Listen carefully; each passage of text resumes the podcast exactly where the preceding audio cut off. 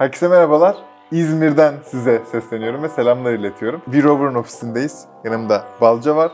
Ee, başlamadan önce size bir duyurum var. Newsletter'a başladık. İsmi Swipeline Gündem.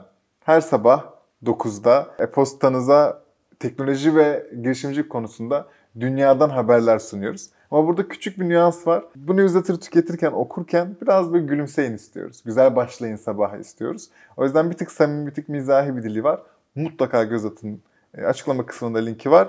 Deyip sohbete başlıyorum. Hoş geldin. Hoş buldum. Ben teşekkür ederim öncelikle. Kesinlikle sizin de zaman ayırıp geldiğiniz için çok mutlu oldum. Çünkü burada daha önce de bahsetmiştim. Hatta güzel bir şey yaratmaya çalışıyoruz Kesinlikle. bu binada. Ee, güzel bir teknoloji merkezi, işte startuplar için güzel bir ekosistem İzmir'de. Çünkü eksikliğini çekiyorduk bir süredir. Güzel şeyler başarmaya çalışıyoruz. Seni de gelip gördüğün, tanık olduğun için çok mutluyum şu an. Yani bize biraz anlatsana V-Rover ne yapıyor? V-Rover ne yapıyor? V-Rover'ın aslında garip ve uzun bir yolculuğu var. Çağlar ve ben iki ortağız. 2018 yılında kurduk e, V-Rover'ı. Aslında V-Rover değil, en başta Sea Rover'dı adımız. Çünkü Sea Rover olarak biz insansız sualtı araçları üreterek başladık. Endüstriyel görevler için. İşte bunlar neler olabilir? Denizde işte su altında e, boru hatları inspection'ı. Inspection dediğim aslında denetim gibi. Yani şöyle, şimdi suyun altında boru hatları var. Mesela bazı firmaların işte deşarj ya da işte e, emiş hatları dedikleri boru hatları Tamam. var. Bu boru hatlarının işte su- suyun altındaki durumunu görmek için ara sıra denetlemeleri gerekiyor. Gözlem yapmaları ve incelemeleri, işte analiz etmeleri gerekiyor. Kaymış mı yeri işte atıyorum geminin çapası takılmış olabilir, balıkçılık faaliyetinde ağa takılmış olabilir. Ha o kadar büyük borulardan Bir sızıntı olabilir. Tabii tabii çok Ha. büyük. Ya kanal gibi artık Tamam. yani böyle kocaman borular kilometrelerce uzunluğunda olabiliyor. Şimdi bunların e, işte denetlenmesi gerekiyor. Kilometrelerce uzunlukta ve çok fazla derine kadar gidebiliyor. Mesela Karadeniz'de 300 metreye kadar çalışıyoruz. 300 metre derinliğe kadar. Yani bir dalgıçla yapma şansınız yok.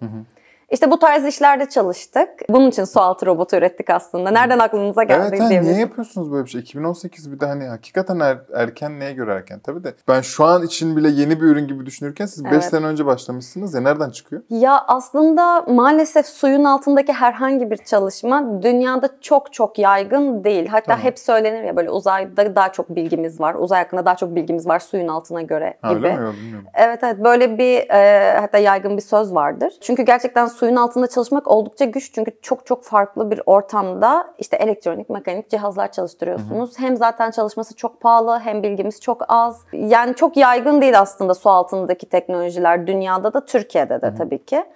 E, bizim aklımıza nereden geldi? Biz Çağlar ve ben işte ortağım ve ben e, İTÜ Kontrol ve Otomasyon Mühendisliği mezunuyuz. Yani aslında işimiz zaten robotik, insansız araçlar. Yani zaten bunun üzerine çalışıyorduk. Hatta bitirme projemiz de bir drone üzerineydi. Çağlar da bir yandan profesyonel dalgıç. Sualtı drone'u mu hava drone'u mu? Normal hava drone'uydu Ha, o. tamam. Ee, Çağlar da bir yandan profesyonel dalgıç. Hatta vesileyle ben de e, dalış yapmaya başladım, dalgıçlık yapmaya başladım. E, çok da sev- sevdim yani, sevdiğim Okul bir hobi. döneminde. Ee, okuldan sonra başladım ben. O çok eskiden başlamış yani açıkçası. Şimdi onunla birleştirdik bir yandan. İşte suyun altında bu iş nasıl yapılabilir? Etraftan da bir yandan çok fazla talep geliyordu. Çünkü çağların etrafında böyle endüstri iş yapan dalgıçlar vardı. Endüstriyel işler. İşte bir su altında kaynak falan gibi işler. Şimdi onlardan talep geliyor. Ya yurt dışından ürün geliyor, robot geliyor. Türkiye'de yok mu? Siz yapamaz mısınız gençler? İşte başlayın bir yerden falan gibi. Biz böyle böyle Aa, bayağı talepten doğuyor böyle bir şey. Evet evet biz baya baya böyle bir adım attık. Dedik ki okulda bitti ya ne yapalım falan. Ee, işte önce bir proje hazırladık. TÜBİTAK'a başvurduk. Dedik ki kazanır mıyız acaba? Ama böyle inanılmaz acemi bir iş planıyla. Hani ben hala nasıl kazandığımızı hiç bilmiyorum. Destek aldık. Ee, sonra bir ARGE sürecimiz başladı. Bu süreç içerisinde Çağlar ve bendik aslında. iki kişi devam ettik çok uzun bir süre. İki sene boyunca da işte bir ARGE e, çalışması yaptık ve sonucunda ürün ortaya çıktı ama biz çok hızlı ticarileştik Burada açıkçası. şeyi anlıyorum değil mi? İki genç Aynen robot yapıyor. kafa kafaya verdiler ve robot yaptılar Evet aslında. evet böyle ilk ofisimiz bizim bu arada şeydi. e, Bildiğin bu büyük hikaye ya bu arada. Hakikaten öyle yani. ya biz içinde olduğumuz için bize hiç öyle Bence de. gelmiyor. Ya şey, ne oluyor da siz ürünü yapıyorsunuz? e, Daha ufak ufak başladığınızı işte varsayıyorum burada. Sonra ne oluyor da aslında o ivme geliyor? Şöyle en başta e, birkaç dalgıçlık firması ulaştı bize. Tamam. Ve dalgıçlık firmaları dedi ki ya ben bir iş aldım. İşte bir geminin çapası düşmüş Ali Ağa'da mesela. He. O çapanın çıkarılması lazım. Çapanın yerini bulmamız lazım. Çapa 90 metrede. Öyle dalgıç kolay kolay inip bakıp Tabii. çıkamıyor haliyle. Ben iniyorum. Çapayı görüyorum. Yeri burada diyorum. Çıkıyorum. Ee, Ondan sonra onlar da iniyor, çapayı çıkartıyorlar. Çapanın çıkması gerekiyor çünkü bu arada. Hani çapa deyip geliyor, "Oo, büyük gemilerin çapaları inanılmaz pahalı, korkunç çapalar yani. Tabii canım. Ve çıkarmak zorundasın. Şimdi ben bu işi yapıyordum. Bu arada işlerin bütçesini de bilmediğim için. Tam bir şey söyleyeyim mi? Hiç Tam onu bilmiyorum. soracaktım. İlk, ilk şey ne? Ee, kesilen fatura ne kadar?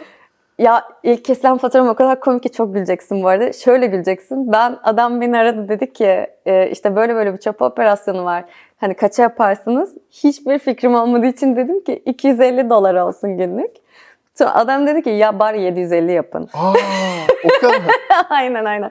Sonra iyi dedik 750 yapalım biz çok mutluyuz. İşte böyle ilk paramızı kazanacağız 750 dolar kazanırız. Adam işi 10 bin dolara almış. Aa, dalgıçlık firması yerini söyleme işini 10 bin dolara almış. Beni çağırıp bana 750 dolara yaptırtıyor tabii ki inanılmaz ucuza. Ama benim Çok tabii ki iyi. piyasadan hiçbir haberim yok o sırada.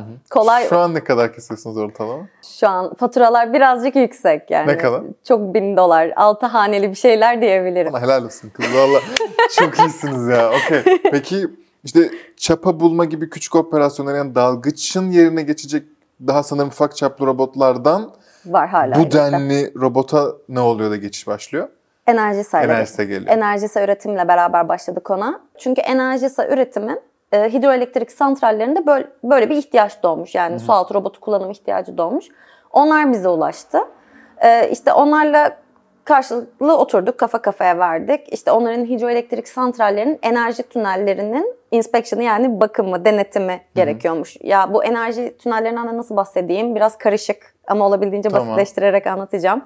Şimdi bu barajlarda büyük e, havzayı tutan, işte havzadaki suyu tutan rezervuar dediğimiz kısımlar var. İşte önünde koca bir baraj duvarı olan, gözünüzde canlanır zaten. Vadinin içinde böyle su, işte baraj yani duvarda tutuyor onu. E, santraller her zaman yani elektrik üretilen santraller her zaman bu bentlerin önüne altına kurulamıyor. İlla görünür bir yerde olmak zorunda değil aslında. Değil. Bir de coğrafi durumdan dolayı işte yeterli düşü elde edilememiş olabilir. Birçok sebepten dolayı santral yani türbin, elektrik üreten türbin uzağa kuruluyor.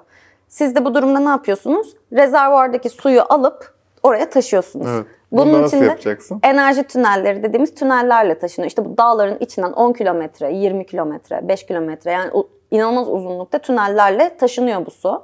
Şimdi bu tünellerin de e, endoskopisinin yapılması gerekiyor gibi Evet. düşünebilirsin. Yani ne oluyor? İçeride İğrenç ama evet. Aynen. Çökme mi oldu, bir şey mi oldu içeride? Çünkü bütün enerji üretimi buna bağlı. Çok önemli. Ee, Enerjisa da bu arada Enerjisa Üretim de oldukça vizyoner bir firma. Yani her firma e, şey yapmıyor. Hani bizim böyle bir ihtiyacımız var hadi teknoloji kullanalım diye gelmiyor. Ee, güzel oldu gerçekten yani güzel bir gelişme oldu bizim için.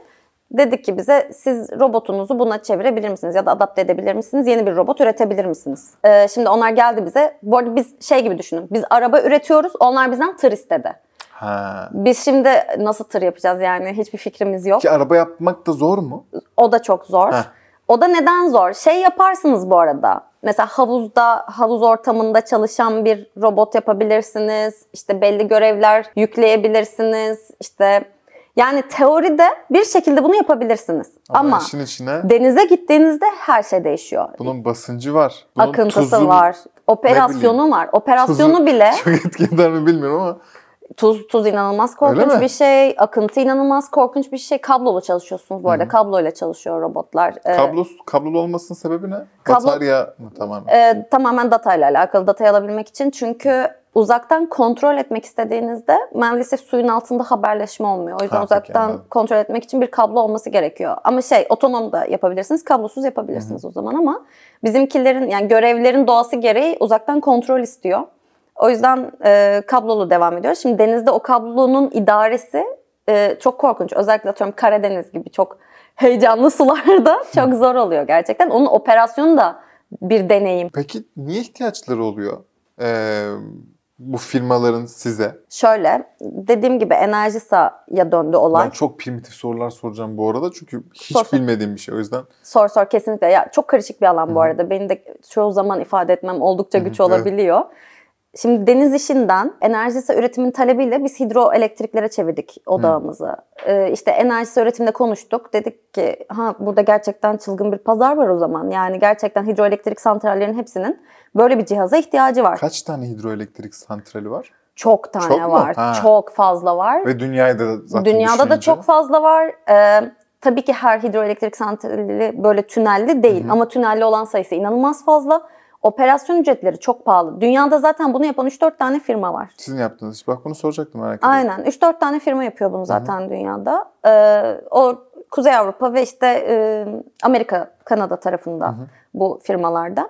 Yani aslında Türkiye'den bir firma bugün çağırsa 6 ay sonra randevu verirler gelmek için. Yani bugün acil bir şey gelse bu barajların başına bu adamların ertesi gün gelme ihtimali yok. Böyle bir şey yok yani. Ki şu gerçek de var.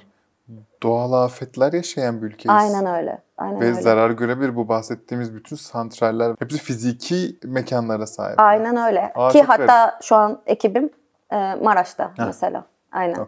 Anladım. Maraş'ta hidroelektrik Deprem- Hmm. santral kontrolleri gerçekleştiriyor mesela deprem sebebiyle Peki- sıkıntı olup olmadığını Ne gözlemlemek oluyor için. da hidroelektrik santralinin o hattında, tünelinde siz oraya girmek ve kontrol etmek zorunda kalıyorsunuz. Bir de kontrol dediğimiz şey sadece görsel mi? Yani bir kamerayla mı yoksa başka e, teknolojiler de var mı? Ee, şöyle anlatayım. Kamerayla her zaman görüntü mutlaka alıyoruz ama tünellerin içerisinde e, kamerayla görüntü almak çok olası değil. Çünkü zaten karanlık e, ne kadar aydınlatsanız bile 10 metre, e, 6 metre çapında bir tünelin ortasından gidiyorsunuz. Yani çok fazla görüntü alabileceğiniz bir şey yok. Bulanık bir su zaten baraj suyu.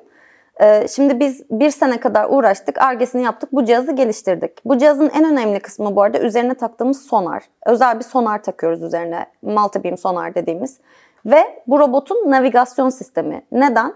Çünkü benim amacım tünelin içerisine bu robotu sokmak, üzerindeki sonarla tünelin çeperinden ses datası toplamak, daha sonra üzerindeki diğer sensörlerle e, tüneldeki konumumu öğrenmek ve tüm bunları kendi geliştirdiğim haritalama yazılımıyla birleştirip tünelin 3D modelini çıkartabilmek. Ha, bir de burada sizin yarattığınız yazılım da var. Aynen, Okey. aynen. Asıl değer aslında oradan Öyle geliyor. mi? Çünkü 3D modelini oluşturduktan sonra sedimentasyon mu olmuş, çökme mi olmuş, işte çatlak mı var, bir sızıntı mı var bunların hepsini görebiliyorsunuz. Zaten müşterinin yani enerji firmasının amacı da içerideki sıkıntıları görebilmek. Çünkü onlara Allah bilir ne kadar zarar uğratan İnanılmaz şey, bir zarar, Ya bir inanılmaz. gün bir gün dursa sa- ya sadece 24 saat o e, hidroelektrik santralin tüneli ne kadar zarar ediyor olabilir şirketler? Yani bu tabii ki tünele göre çok değişiyor ama şöyle oluyor zaten. Ee, şöyle anlatayım. Bir günlük duruş dışında mesela tünelde bir şüpheniz var. Ee, bir sıkıntı olduğundan şüpheleniyorsunuz ve tünele bakmak istiyorsunuz. Diyelim ortada robotta yok.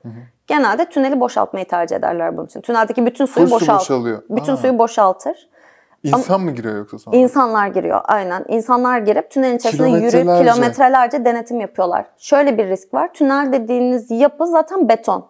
Şimdi betonun içinde çok uzun süre duran suyu çektiğinizde zaten hidrostatik basınç sebebiyle çökme riskini arttırıyorsunuz Öyle mi? öncelikle. Suyu çekmemeniz gerekiyor. Çünkü orada bir denge var. Sürekli su ittirmiş duvarı. Sen o suyu çektin bir yük oluşturuyor bu gibi düşünebilirsin yani. Çökme riskini arttırıyor. Çünkü bu da çok istenen bir şey değil. Wow. Onun dışında suyu boşalttın. Tekrar doldurdun. Arada da inspection yaptın. Günlerce bazen haftalarca duruş veriyorsun. Bu duruşlar 1 milyon doların üzerinde bir zarara sebep olabiliyor firmaya. Sen bunu resmen kurtarıyorsun milyon aynen, dolarını. aynen öyle. O yüzden 100 bin dolar falan hiçbir şey. Oha çok iyiymiş ya. Hiç bilmediğim şeyler öğreniyorum. Ki ben bir de ilk açılışta da öyle konuştum. Şimdi konuşurken de öyle zannediyordum. Hani asıl değerin bu yaratılan robot yani donanım olduğunu zannediyordum. Aslında yazılım. Aslında- Aslında, yazılım ve ortaya çıkan model yani. Wow. Benim son sorum var. Ee, şu an nasıl gidiyor? Bence şu an biraz konuştuk ama gelecekte ne var? özetlemek gerekirse e, öncelikle Sea Rover yolculuğumuzu anlattım. Ve Sea Rover yolculuğu bizim için çok önemli bir yerdi. Çünkü Çağlar'la ikimizin e, açıkçası ilk girişimi e, ve geliştirdiğimiz ürün ticarileşti. Hem de hiç yatırım almadan sadece Evet bir de hiç yatırım almadınız Evet. bütün bu bahsettiğimiz hiç şeylerden. yatırım almadan kendi ticari faaliyetlerimizle iki kişilik ekibimizi 30 kişilik bir ekip yaptık. Yani Gördük. ee, kendi atölyemizi, kendi ofisimizi, kendi üretim alanımızı, çalışma alanımızı kurduk. O yüzden inanılmaz mutluyuz. Ee, burada geliştirdiğimiz teknolojinin katma değeri inanılmaz önemli tabii ki.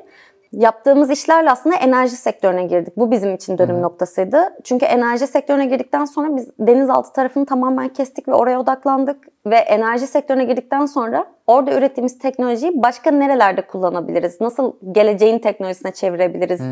e, nelere adapte edebiliriz diye tabii ki araştırdık.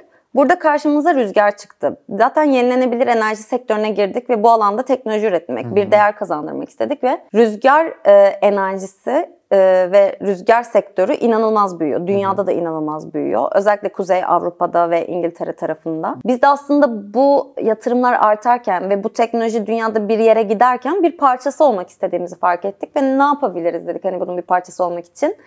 Ee, biraz önce bahsettiğim gibi biz e, hidroelektrik santrallerde tünellerin içerisinden ses datası toplayıp işleyip bir harita, bir model çıkartıp hasar tespiti yapıyoruz. Benzer çalışmayı rüzgarda şöyle yapıyoruz. Robotik bir sistem yapmıyoruz. Çok daha basit, mikrofon içeren bir IoT sistem yapıyoruz ufak.